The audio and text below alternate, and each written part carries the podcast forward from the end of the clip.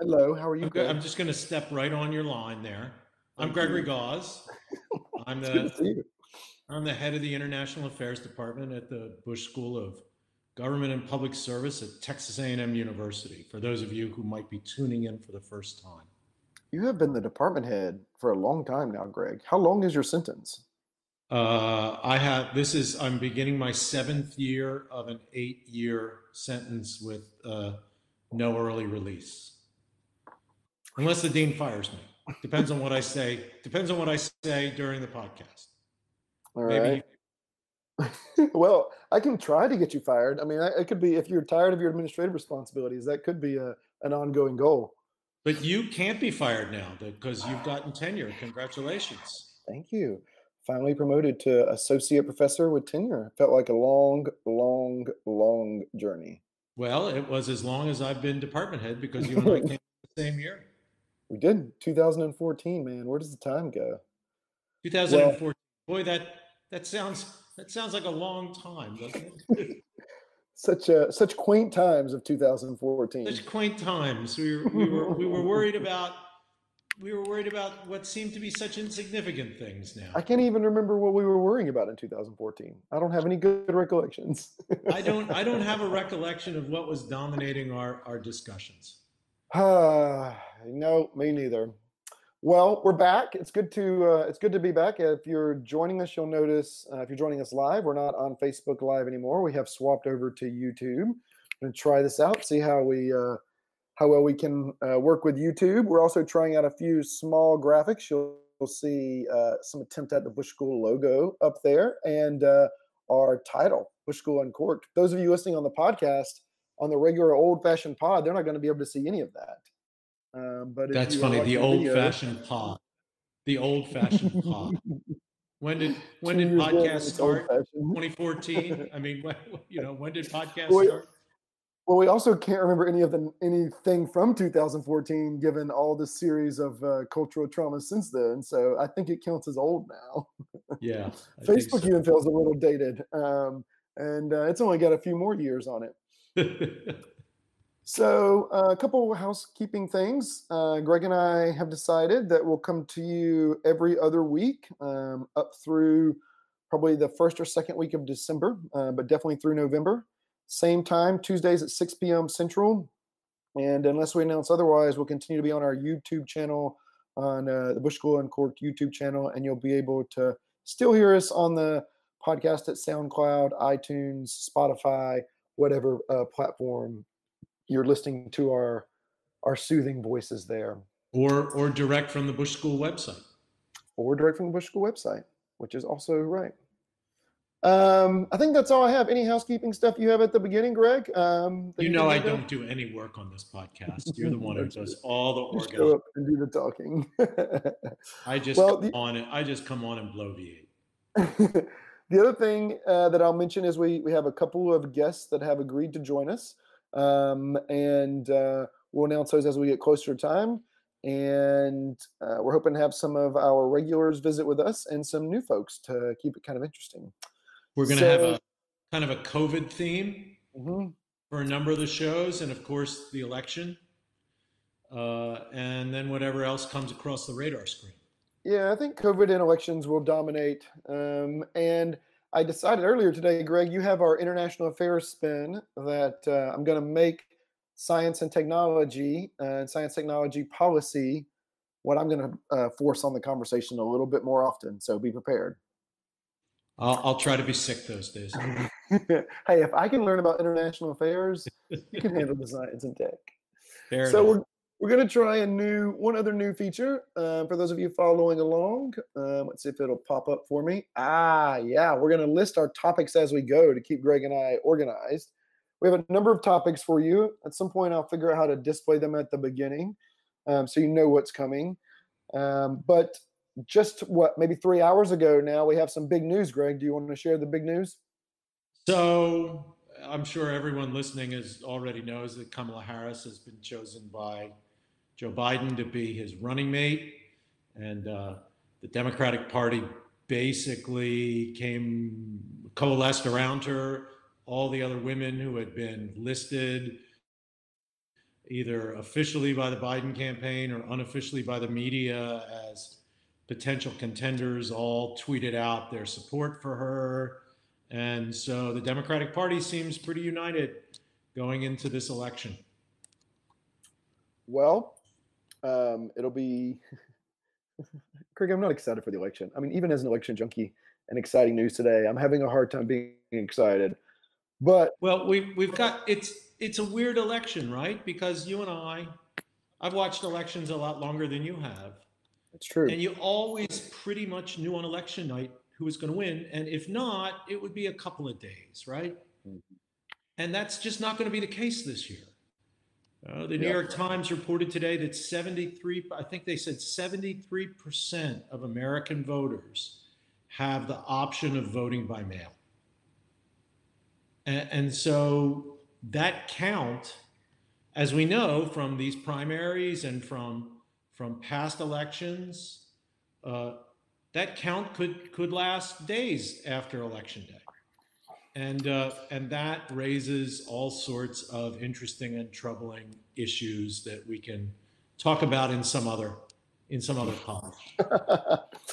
um, yeah, so I want to talk about concerns about the election. Um, on on the vice no, president. But, but hey, first it says vice president pickup. I know, I know. We so gotta talk. We got we got to talk a little bit more about Kamala Harris, don't you think?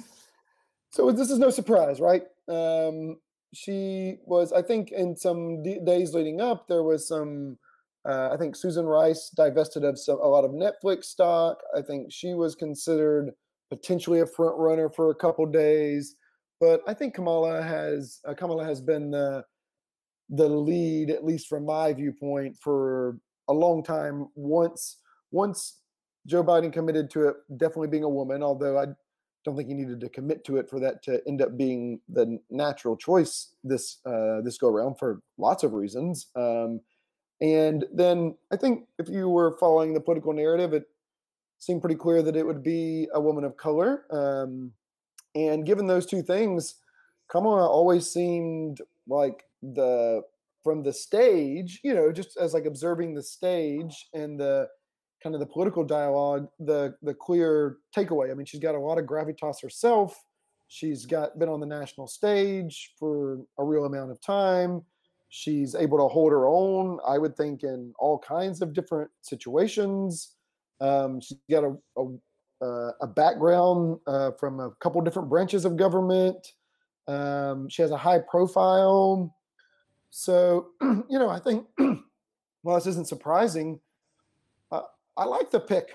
I mean, I think she'll be a, a, a great VP. Uh, I think she'll add some fire to the ticket. If you're worried about Joe Biden not having fire, I think she'll add some fire to the ticket.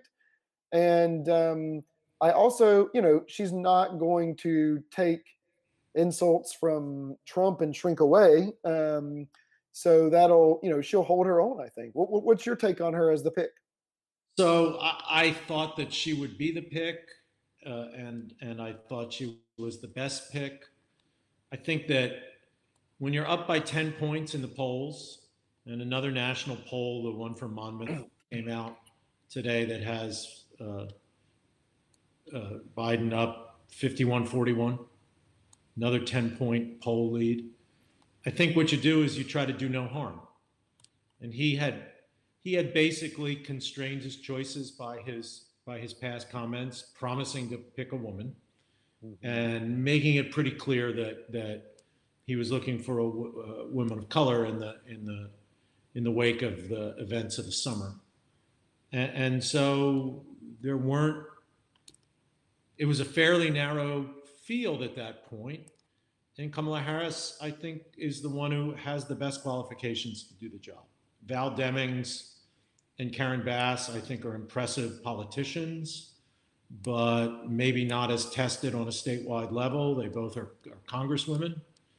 Uh, Susan Rice, extremely smart, has held uh, important foreign policy positions but Joe Biden has always said that he's a foreign policy president, right? He was on the Foreign Relations Committee, I think, his entire time in the Senate. I actually testified in front of him once at the on the Senate Foreign Relations Committee, uh, and uh, he didn't need a vice president who would bring foreign policy chops to the to the ticket. Mm-hmm. And Susan Rice has never run for office. Yep. You know, there's a there's an old story about Lyndon Johnson when he was vice president in the Kennedy administration, talking to one of his mentors, Sam Rayburn, the Texas Democrat who was a famous Speaker of the House of Representatives. And, and Lyndon supposedly said to Mr. Sam, Oh, these guys Kennedy has around him, Mr. Sam, they're, they're so smart. You know, they're Harvard, they're MIT, they're so smart. And Rayburn supposedly said back to him, I wish one of them had run for dog catcher once. That's great. And and I, I think that that was the thing with with uh, Ambassador Rice is you know I think it's awful tough to make your first political campaign running on the national ticket as the vice presidential candidate. Now, you know, you can say, well, Donald Trump did it. Yeah, but Donald Trump, I don't know if Donald Trump want you want Donald Trump as your model. And, you know, he had been a he had been a, a, television huckster for so long.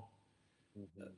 I, I just I just don't I, I just don't think Susan Rice I think Susan Rice would have been more buffeted and shocked by the intensity of the media uh, scrutiny, the constant media scrutiny, and the misogynist yeah. attacks than Kamala Harris, who has run statewide office in California a number of times, the Senate seat, but also Attorney General, and and ran for president. Not not particularly successfully, but had that you know had those couple of months of pretty intense media scrutiny. I I think this is the safe choice. And you know, Justin, you know the political science literature. Vice presidential candidates can't help you; they can only hurt you.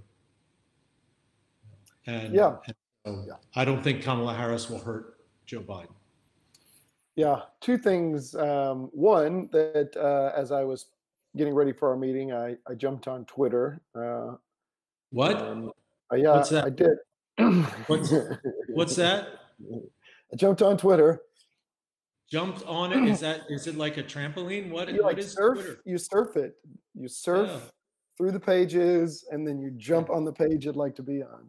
Okay. And um, Nate Silver um, had tweeted that uh, the uh, almost immediately that good news now Biden would win California. which for a political scientist and, and uh, is a is a joke on to your point you know they don't actually help but conventional wisdom has been uh, in recent times to pick somebody that might help in a swing state right um, and in this case i mean i don't know why you would even think about characterizing this election as a typical election, um, but it, it is another departure from a typical election where the conversation might have been around, oh, should the person be from Texas? And you try to flip Texas or Georgia or somewhere that might, or Florida that might well, help you take a swing right, state. Florida, right? Val Demings. Mm-hmm. If if if the choice is constrained to to women of color, Val Demings from Florida. Uh, another swing state woman governor, uh, Gretchen Whitmer from Michigan. Those those would have been the swing state choices, right? And Stacey Abrams from Georgia was one that. Uh, yeah, but somebody who had hadn't even won statewide. Yeah, that's true. Yeah, and uh, um, the mayor. Uh, oh right, the mayor of Atlanta. I'm gonna forget her name right now, but. Lance Bottoms. There we go. Right. Um, right. Was also uh, from Georgia and a, a mayor, and at some point was in the conversation. Um, well, look, if if Georgia is competitive, the election's over. That's a good point. That's right? a good point. It's a good point.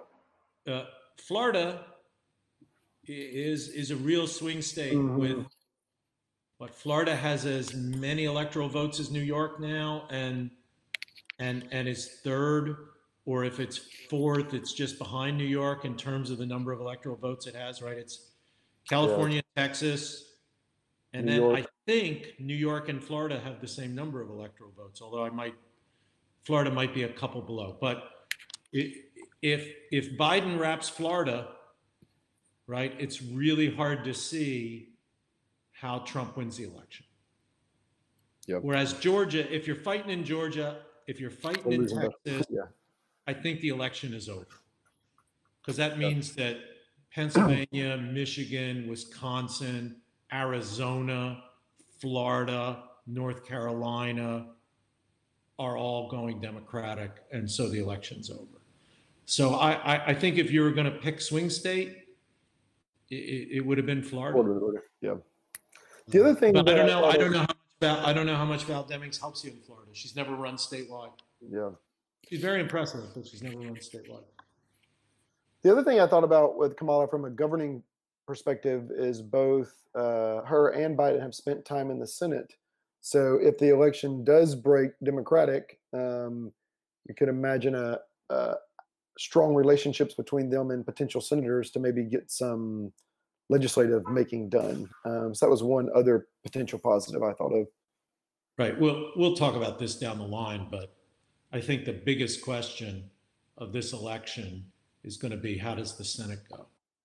Because mm-hmm. if you get if you get a 50-50 Senate and Biden elected, which is a distinct possibility, uh, then you have the vice president breaking the tie and I just assume that the Democrat that immediately you do away with the filibuster, mm. and and then, you know, presuming that the Democrats hold the House, which I think is what most people who look at politics think, then you have the possibility of, you know, an interesting first year in terms of of legislation out of the Biden administration.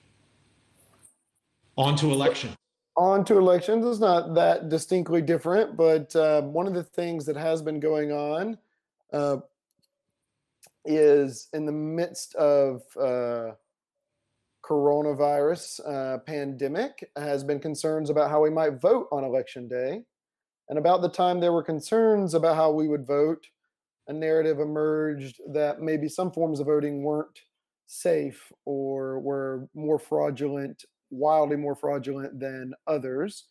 Uh, particular, these are uh, claims by the president, uh, at least is where this started. It seems now that there are some more systematic attempts from the GOP to undermine mail in ballots. Uh, I know just it was, I was in Georgia when this conversation started, and maybe we even talked about it this summer. But I watched some of the folks connected to my family that I knew all of a sudden, kind of almost overnight, mail-in mail-in ballots was something they would never do. It just isn't a real way to vote. And I was like, wait, what is going on here? Um, so you know, I think there's already culturally some undermine just from how it's been talked about, but there do seem real attempts at also disrupting the postal service. I don't know how much of this you followed, but there are real attempts at disrupting the postal service and deliberately undermining its credibility from the top and within, um, which is is is truly concerning. And the other thing I would say is that you know there's been the, a task force, kind of a transition task force that's bipartisan that um, has been looking at different scenarios with how the election might go under different kind of uh, wind spreads and kind of uh, what is it? Uh, red. What is it? Red teaming and blue teaming, and um, well, not blue teaming, just red teaming. Just red teaming, yeah. So red teaming, and um, uh, I was watching an interview from someone on the task force, and uh, your suspicion that we won't know who the winner is the night of, I think, is pretty well founded. And um, I think no matter, and this was one of you know, kind of how I think people are talking about. No matter what, of course, the current president's going to claim victory because that's his his mo from his entire life. Yeah. Um, so, what are your thoughts on the the mail-in ballots and what what's going on with the postal service and um, concerns you have um, about the state of our democracy? I guess, for lack of better words. well, I worry about our democracy, obviously. But uh, have you ever voted absentee? I've never voted absentee always in person. So I, I have voted absentee. Uh, I, I was uh, I was a student in Cairo studying Arabic during the 1982 elections. That was and only five I, years before I was born. Only five. I voted. I voted absentee. Uh, I had to march down to the embassy and get a consul to witness me filing my my ballot in my home state of Delaware. You know, Joe, Joe Biden and I are fellow Delawareans. Mm-hmm. In fact, he's tomorrow. Tomorrow, his uh, his media event with uh, Senator Harris is going to be in the Hotel Dupont in downtown Wilmington, uh, where I had my senior prom. well, so you uh, asked me about the Hotel Dupont. I know about the Hotel Dupont. I'm glad your hometown and my hometown are in the news. We're going to wait on my hometown being in the news, but we'll, uh, we'll wait on we'll wait on your hometown. but so, that's cool though. Yeah. So uh, I uh, I voted absentee. The president has voted absentee. Our soldiers uh, deployed abroad have voted absentee. Uh, four states, right? Oregon, Utah, Washington State, and I think one other, Colorado, basically run largely mail in elections. Mm-hmm. There's been very little evidence, uh, no substantial evidence of, of serious fraud in these elections. But during the primaries, we've had these problems where uh, state electoral systems and county electoral systems and city electoral systems are not set up to count all these ballots. And that's and, and that's troublesome. I mean, hire more people, you know. Our, this is our democracy. Hire more people. All of you election systems. I don't care if you have to go out and beg for money on the street corner. Hire more people. I'll volunteer in Brazos County to count the ballots if, if I need to. Uh, you know, the postal service thing is is, you know, it, it's it's easy to just say, oh, it's a Trump appointee and he's trying to screw up the elections. But you know, the postal service is in serious, you know, set aside elections, set aside Trump. The business model of the postal service is disastrous, right? Uh, given the technological changes we've had in this country, how do you maintain a postal service? Well, you're going to have to decide that this is, you know, just like it was when Ben Franklin was the first postmaster general at the beginning of our country. You're going to have to decide that this is a public service and not a business. And you're just well, going to have also, to support it. Yeah, they've been forced into bad contracts with private actors too, where they deliver packages below costs as part of you know major contracts. Um, so there's a lot of, I mean, part of it is uh, is because of the way their um, policy around it. It's not that you couldn't find a way for them to be uh, even profitable. For example, you know the post office. One proposal has been having them run checking accounts so that people that have a hard time getting access to checking accounts could have it at the local post office, could be interest free. Um, but that's yeah. that's that's back to the future. A lot of countries mm-hmm. around the world ran postal accounts for, mm-hmm. for decades. Mm-hmm. Not us. So, we we never did it. Yeah. But, so so yeah. I mean, look, the, the the whole issue of the postal service as a public policy issue, I think, is fascinating.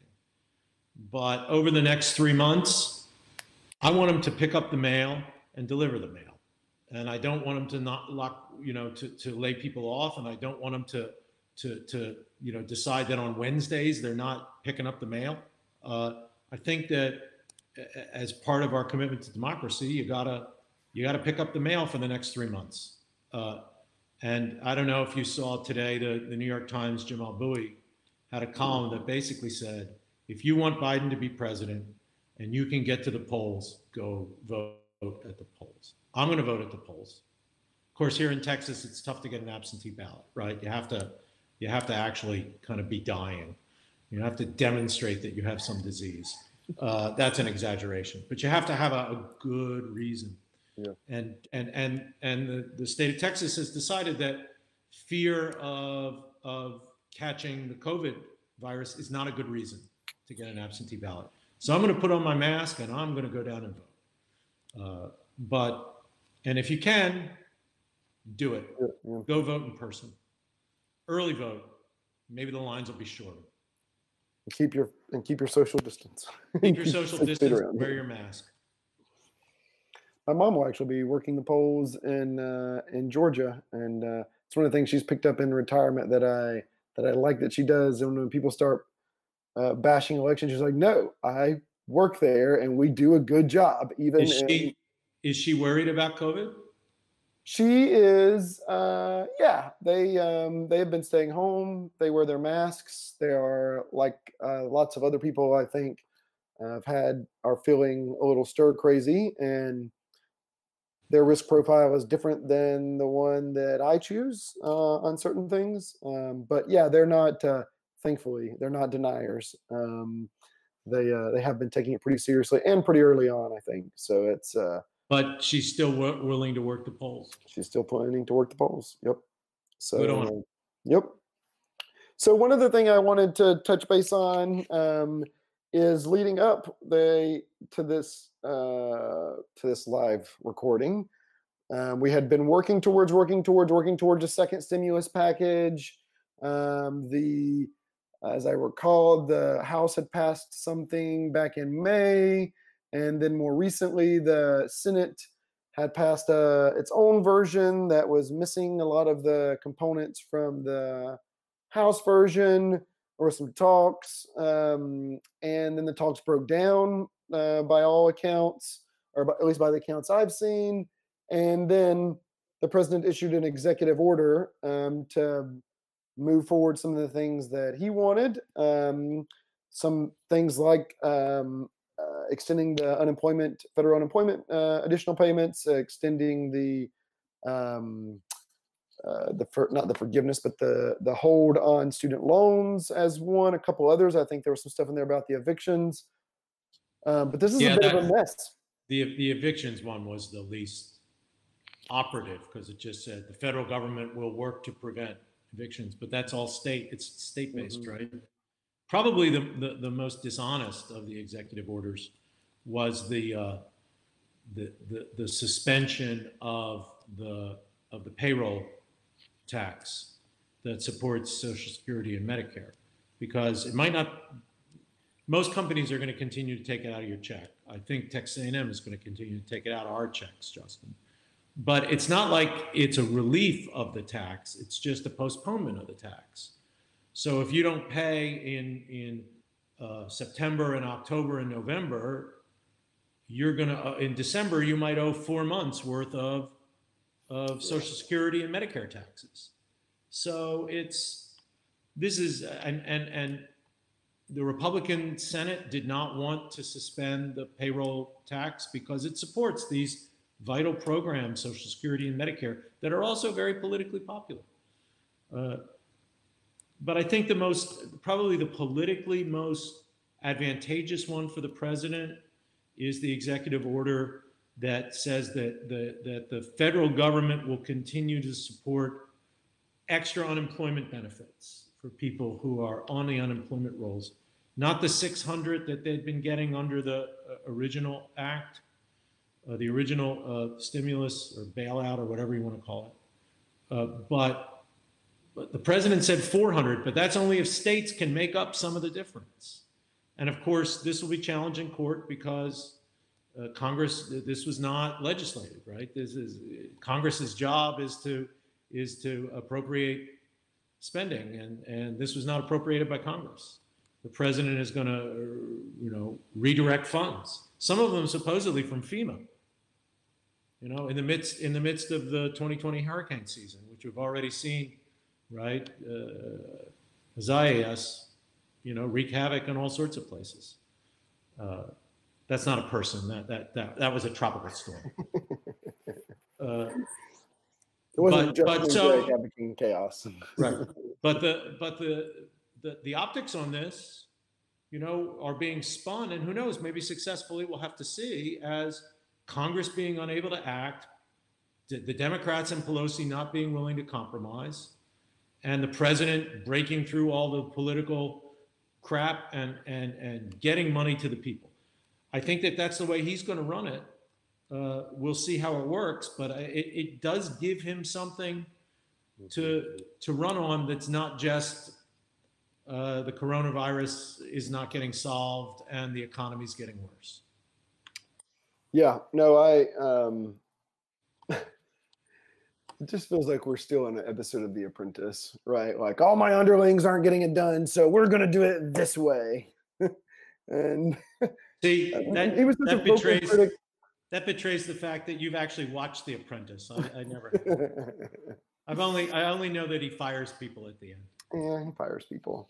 Um, but yeah, I uh, it's so it's unclear, right, as a starting point, what which of these things he can actually do. I mean, it's not uncommon with executive orders; they are um, often challenged in court, so that doesn't make them particularly unique. Um, but um, it, it, looks kind of funny that what we were trying to do were legislate these exact things, and then the president just kind of issues the executive order. Um, so, um, but yeah, it's. Uh, I think you're right. I mean, I think it could certainly play as a political win, um, and it, in some ways, is right for for the. I mean, if the other choice is nothing, which was what I guess the American people were getting when talks broke down across the legislative branch.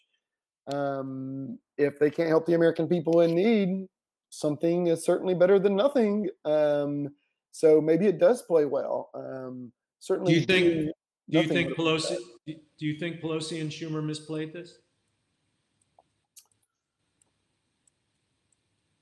They could have gotten a short-term extension, right? Just an extension on the unemployment benefits. Uh, couldn't probably couldn't have gotten the state and local money, which I think is one of the big issues between yeah. the Democratic and Republican bills. The president was adamant, no money for state and local. State and local actually need the money mm-hmm. uh, pretty desperately. They're going to have to states are going to have to lay people off. They're going to have to lay off teachers. They're going to have to lay off firemen. You know, but yeah. and and if I were a Democrat, I'd, I'd be I'd be running on that. But I mean, did did Schumer and Pelosi overplay their hand? Good question. Um,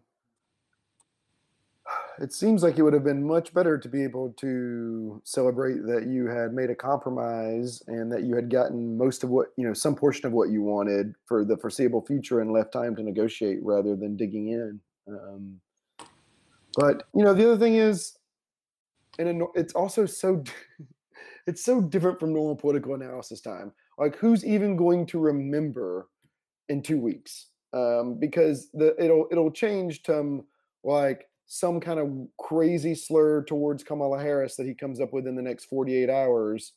And no one will even recall who who are what they'll see is that their amount went down and that people are getting evicted because it wasn't done well. Um, so we'll see. I yeah, I don't know. I I I don't have a good sense on that. Yeah, I I, I don't either. Uh, who knows which way this will cut? But you know, people tend to blame the president when things go wrong, and so we'll we'll see. Well, let's move on. We got um, a couple more topics we want to hit on, and I want to tap into your expertise, um, which uh, I imagine by now a lot of our audience would have seen these videos. But just as a starting point, that explosion was something out of a horror movie. I mean, you see flames, flames, flames, and poof it was um, like a um, mushroom. It was. It was not like a mushroom cloud. It was a mushroom. It was a mushroom cloud. A crowd. A mushroom cloud. Um, so this is like, a, and when you see the pictures too, I mean, the damage is just. I mean, it's really hard to. I mean, we become synthesized, you know, desynthesized to everything because it's all just another click and another picture, and we don't get to focus on anything for any real amount of time. But the the the the whole port seems to be just demolished, and so you know what what I know the government resigned, the prime minister and the cabinet resigned, um, maybe today or yesterday. But what's your sense of what's going on and what we can expect moving forward? So, the the political system in Lebanon is rotten to the core, and and there have been serious issues of governance for ages, but but they've if anything they've gotten worse people were out protesting in the streets in October, November of last year, and uh, they uh, the the government at the time resigned. But what, but and and the central bank, which through the Civil War, 1975 to 1991 thereabouts, throughout the Civil War and and since, the central bank had functioned to maintain the value of the currency. Mm-hmm. It was the one institution in Lebanese governance that actually worked, right? uh, that's collapsed as well. There's there's inflation. The value of the currency's been devalued. Uh, lots of Lebanese for decades have tried to leave, uh, and you find Lebanese all over the world. I mean, you know, throughout the, the from the late 19th century, Lebanese have been migrating to the United States, to South America, uh, to Europe. When the oil boom hit in the Middle East in the 70s, you find Lebanese uh, going out to the Gulf to work. I mean, you know, as, as, as a nation, it's a, it's, a, it's a relatively educated group. Hmm. But I, I think that the ones who are remaining who have any skills, they're looking to leave. Right? Uh, and it's a shame. I would say it's time for a revolution in Lebanon, except for the fact that the state is so non existent, I don't know what you would revolt against. Right? The, the state has been completely captured by, by sectarian political groups and militias. And they've just divided up the spoils among them with very little concern for governance. Uh, you know, I could talk for an hour about the history of Lebanon. And uh, I think you and I did a podcast way back when where I think I talked for four hours about our first potting together. I think you did yeah. talk for over an hour and a half. yeah, uh, uh, I think we finished a whole bottle of wine.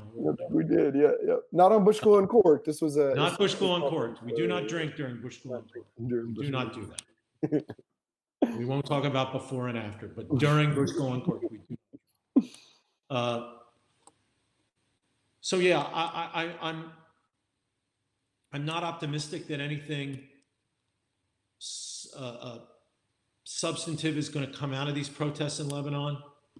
Uh, the rebuilding of the Lebanese state will require, in essence, the reduction in power of the most important political actors in the country. And at the top of that list is Hezbollah, which is armed, powerful, with the support of a regional power, Iran. Uh, and Hezbollah has benefited from the decline of the Lebanese state. And I'm not sure Hezbollah would sit by and uh, allow the Lebanese state to be rebuilt in a way that, that could challenge Hezbollah's power. So I, I'm profoundly pessimistic. Uh, I mean, look, I'm profoundly pessimistic about almost everything, as you know. I'm profoundly pessimistic about most of the Middle East these days but I'm more pessimistic about Lebanon than any place else. Uh, and and uh, it's just a terrible shame. I mean, people should, I don't know if people followed the story. There's all sorts of conspiracy theories running around. The Israelis bombed a Hezbollah weapons depot, and that's what set this fire off.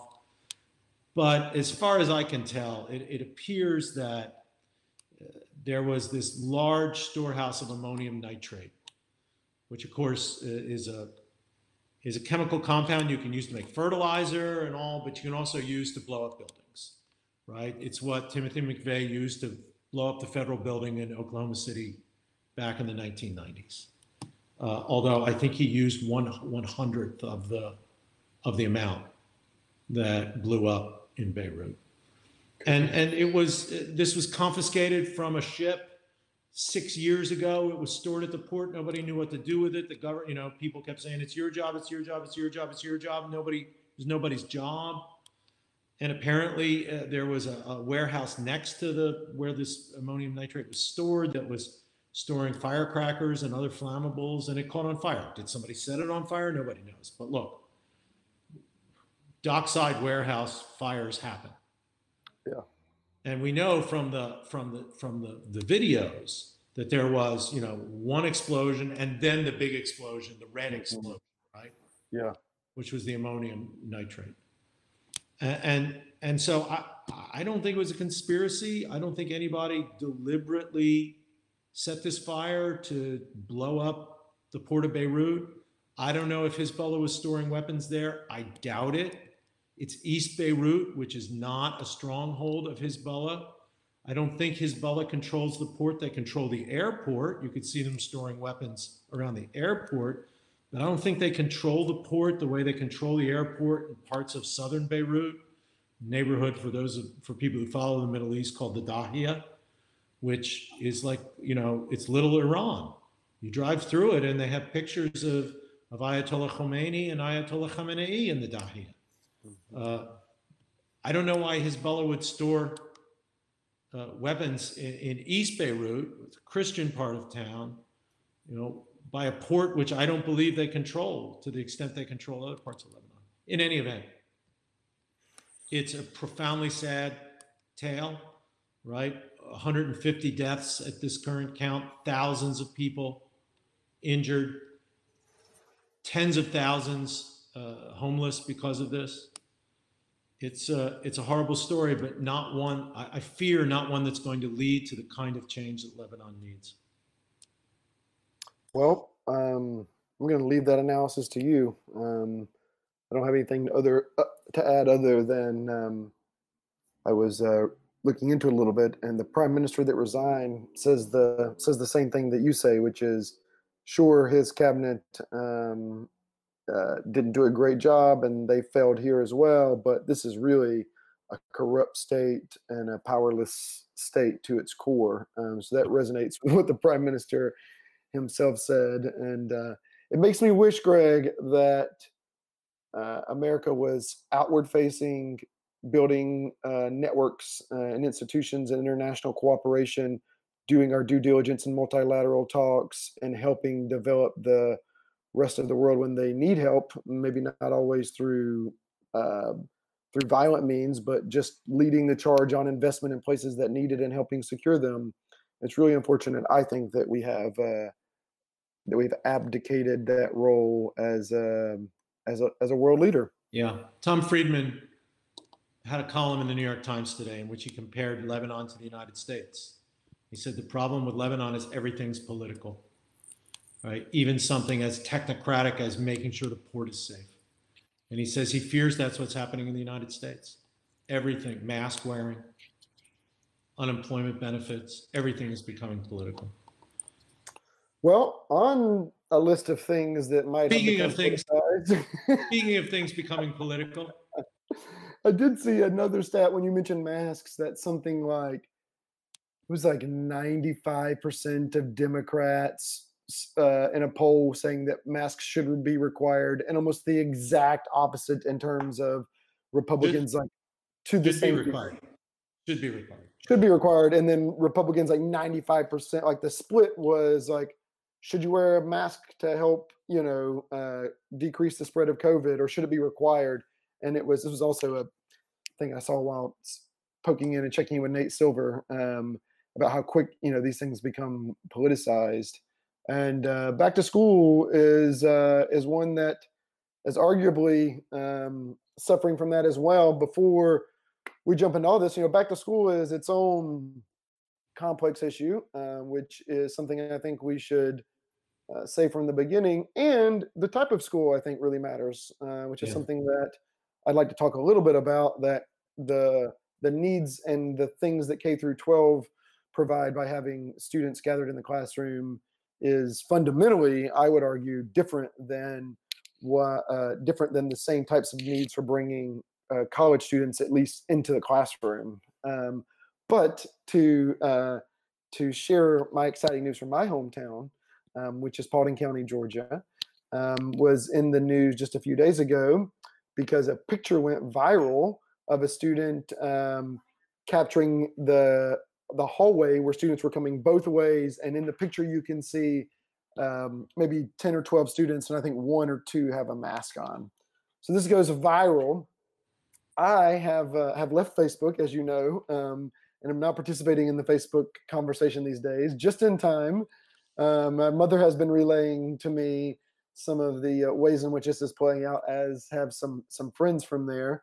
Um, but then the school district kind of uh, uh, initially doubles doubles down, sort of the way I described it, and suspends the student for it being a violation of the student handbook that they had posted a you know a picture from within the building to their credit, by the following Monday, that was reversed, um, which was at least something nice to see.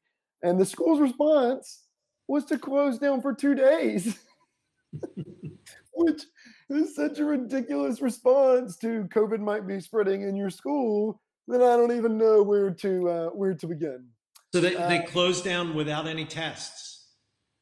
Um, well, I think I don't remember the details of whether they had any uh, any tests or not. I think they did have a number like nine students test positive. Positive. Okay. Um, and so then they were going to shut down for two days, go virtual for two days.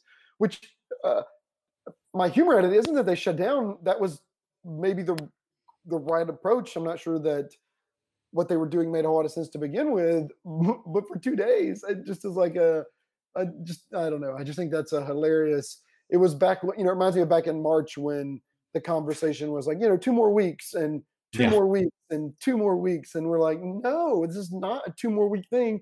This is an 18 to 24 month ordeal that we're going to be dealing with.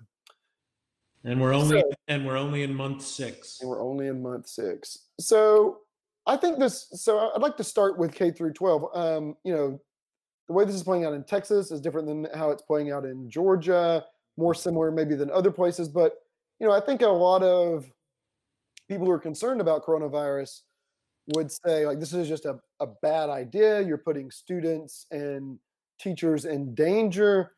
Um, but again, with K through 12, I, I do think this is a little bit more nuanced in that you have to think more broadly about the consequences of keeping school children home. For example, think of large cities um, like the example I was talking with one of our colleagues about is the LA school district. Uh, think about all the all the parents that are essential workers, that are retail, that are service, um, that are having to show up, and their kids, the school system's closed. And so, what do, what do you do with five year olds and seven year olds and eight year olds if you and your spouse have to show up to work to pay the bills to survive? Um, and so I do think, you know, how the details of it, I think, really matter. Um, but also, these schools all over the country, it's not like they're floating around in resources to just be agile and adjust. Not in Texas and not in Georgia, anyways. Maybe there are school districts overflowing with money, but not the bulk of these systems.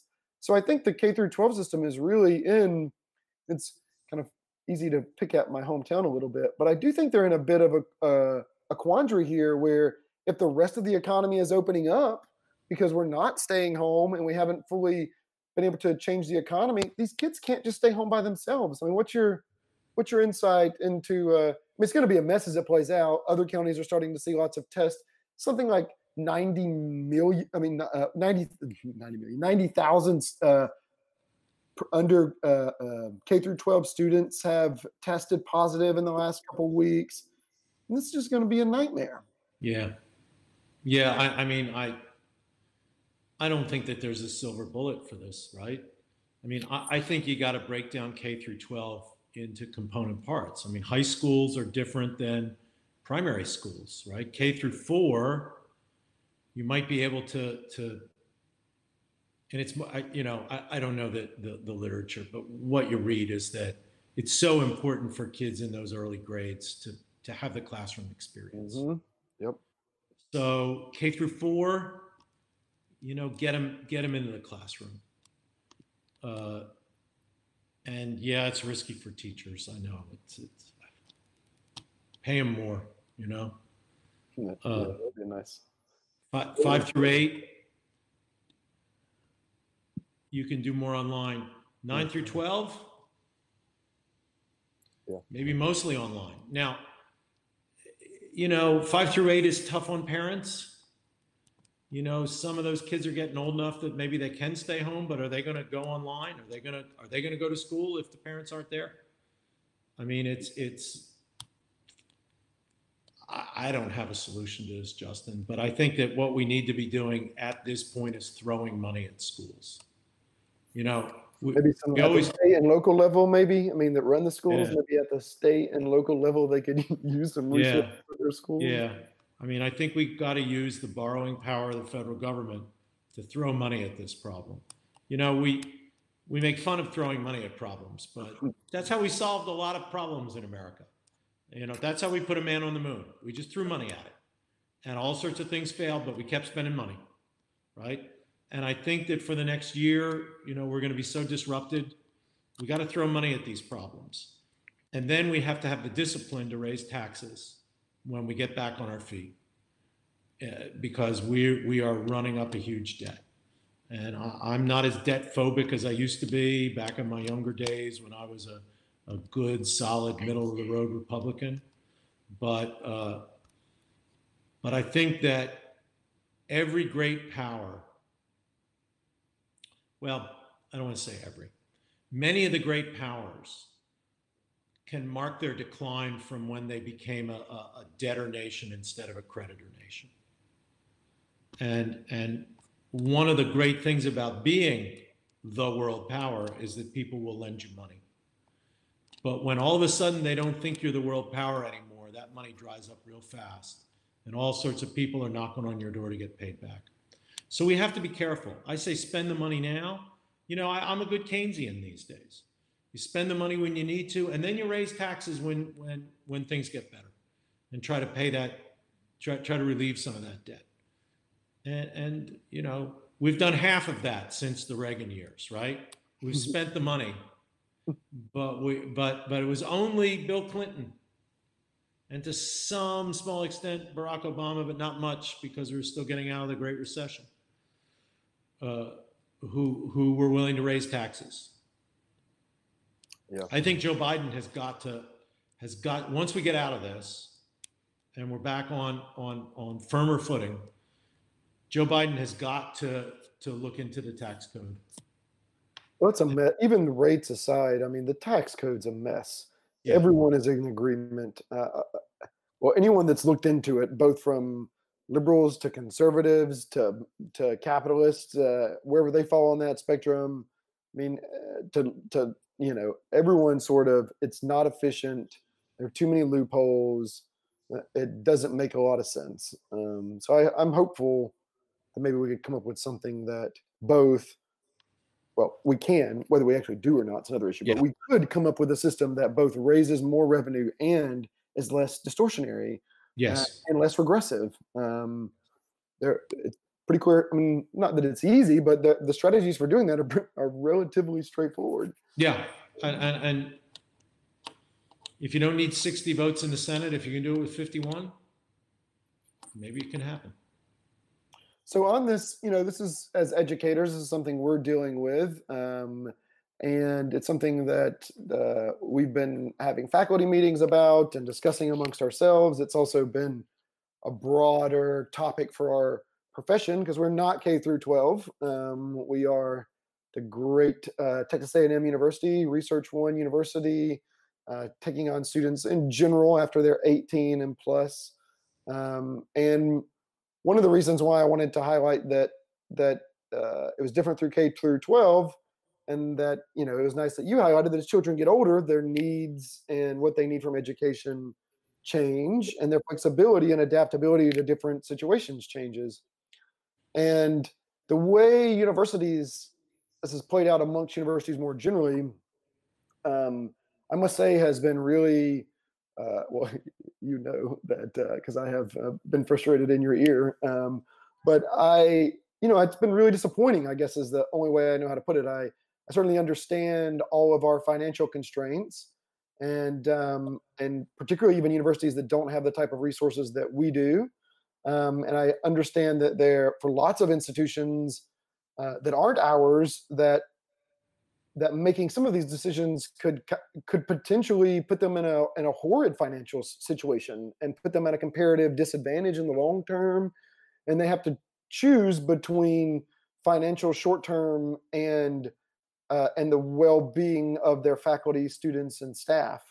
Um, but for the rich universities or the wealthier universities, um, it's still uh, it's still a, a huge hit um, from a financial standpoint if we if we change up bringing our students into face to face class. Um, it's something that we've talked about internally in the university, um, but it doesn't bankrupt us. It doesn't. It's not a twenty percent hit. This isn't um, causing A and M to go under, but throughout uh, A and M and another a number of other particularly Southern universities, University of Georgia being another, um, have continued to insist that we need to bring our students on, not only bring them on campus, which is is one issue that's worth discussing, I think, but also that you know, essentially at all costs, students should be in the physical classroom together with their professor. And this is often been billed to me as uh, the students want this. This is for the students' education. And I just, I'm kind of tired of hearing that argument because I don't believe it.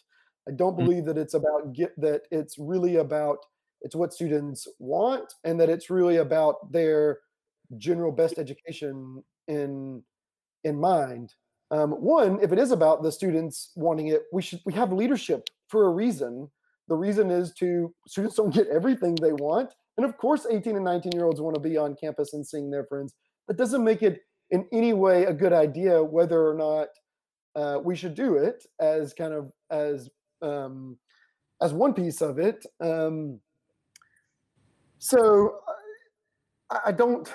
I, I think our focus at, at, Texas A&M in particular has been on getting half of our students to class or half of our classes in person, I guess, which was something we started out early on.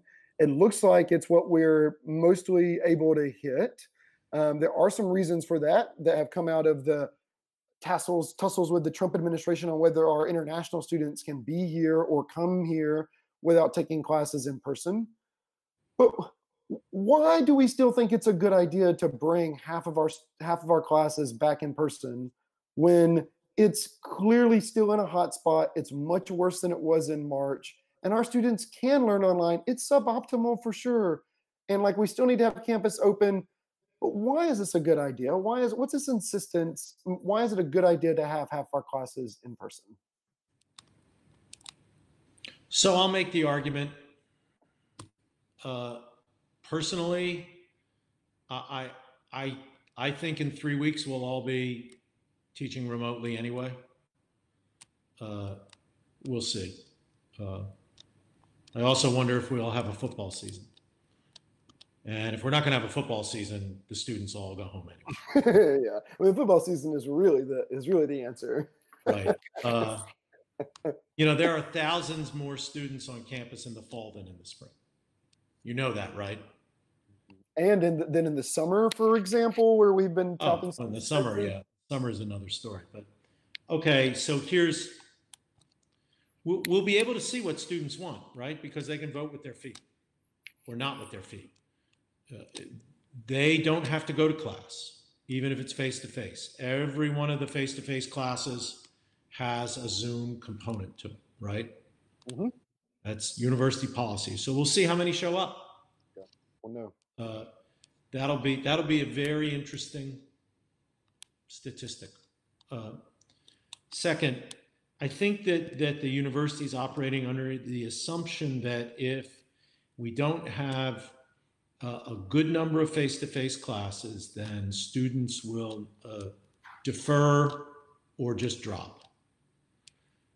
If that happens, we will take a serious budgetary hit with our formula funding, which is depends upon the amount of students who are taking the classes, and that that could then lead to further cuts from the state. Now, those are assumptions.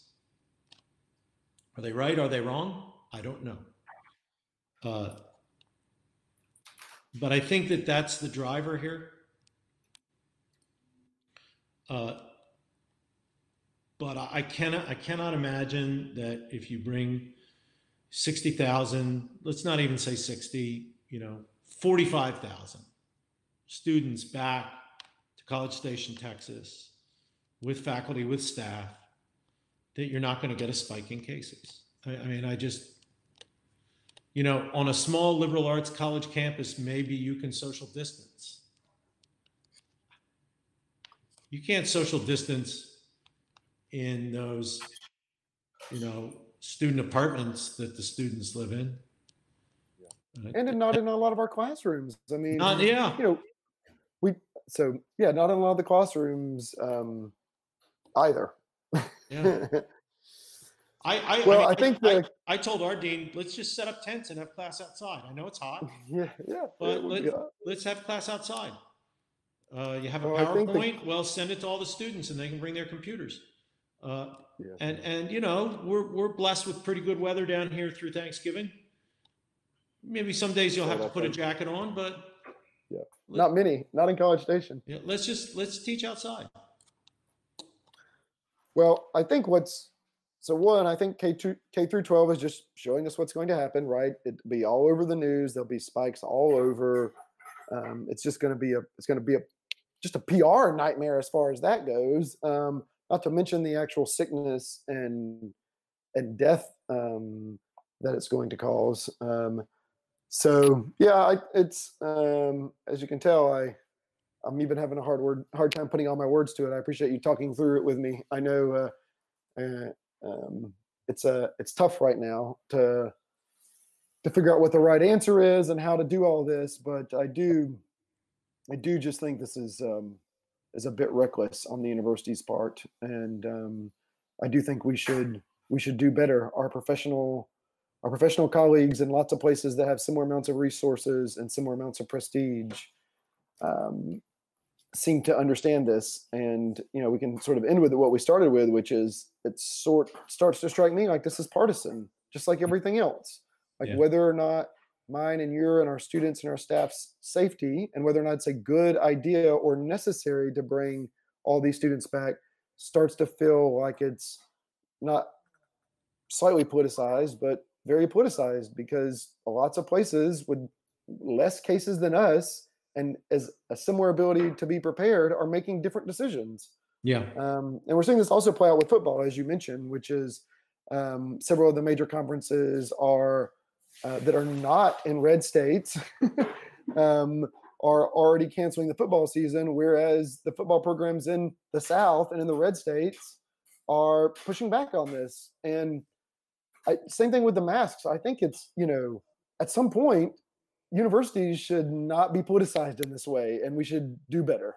Uh, well, I, I, you're not going to get an argument from me on that, and I, I, I actually think that the fact that the Big Ten and the Pac-12 both today uh, canceled their fall football season. They, who knows? They might play it in the spring, right? Yeah. Is is a really interesting leading edge for uh, and these are and a lot of these universities are our peer universities these are the universities that we see academically as our peers right the university of michigan ohio state university university of wisconsin right the university of california system right these these are the university of washington these are i think these are these are places that are all listed in among in our planning documents as our peer institutions mm-hmm and and they've called off their football season. So I, I, I think that do we know more than they do? No, I don't think so. I think that we're just more committed. Maybe it's partisanship, maybe it's other reasons. We're just more committed to this idea that everything is going to be normal. Denial is a just a it's just a wonderful drug. It's um, it denial is not just a river in Egypt. I can't even improve upon that. We're going to stop there. Um, Greg, it's good to see you. Um, to remind the uh, audience, uh, hopefully all this went well on YouTube. We'll continue to do live every other week, uh, Tuesday, 6 p.m. We will have some guests in case you're getting tired of Greg and I uh, and our opinions. We will work in some uh, other experts. We're at least going to have um, a couple public health experts. We'll have one or two economists. We'll have one or two uh, political scientists, public policy minded folks. Um, so we'll have some guests to add to the conversation. And um, yeah, it's good to get back in the routine, Greg. I've, I've missed staring at your face as we're doing our recordings. Yeah. so we'll see everybody on the 25th. Sounds good. And thank you so much. We'll see you then. Bye bye.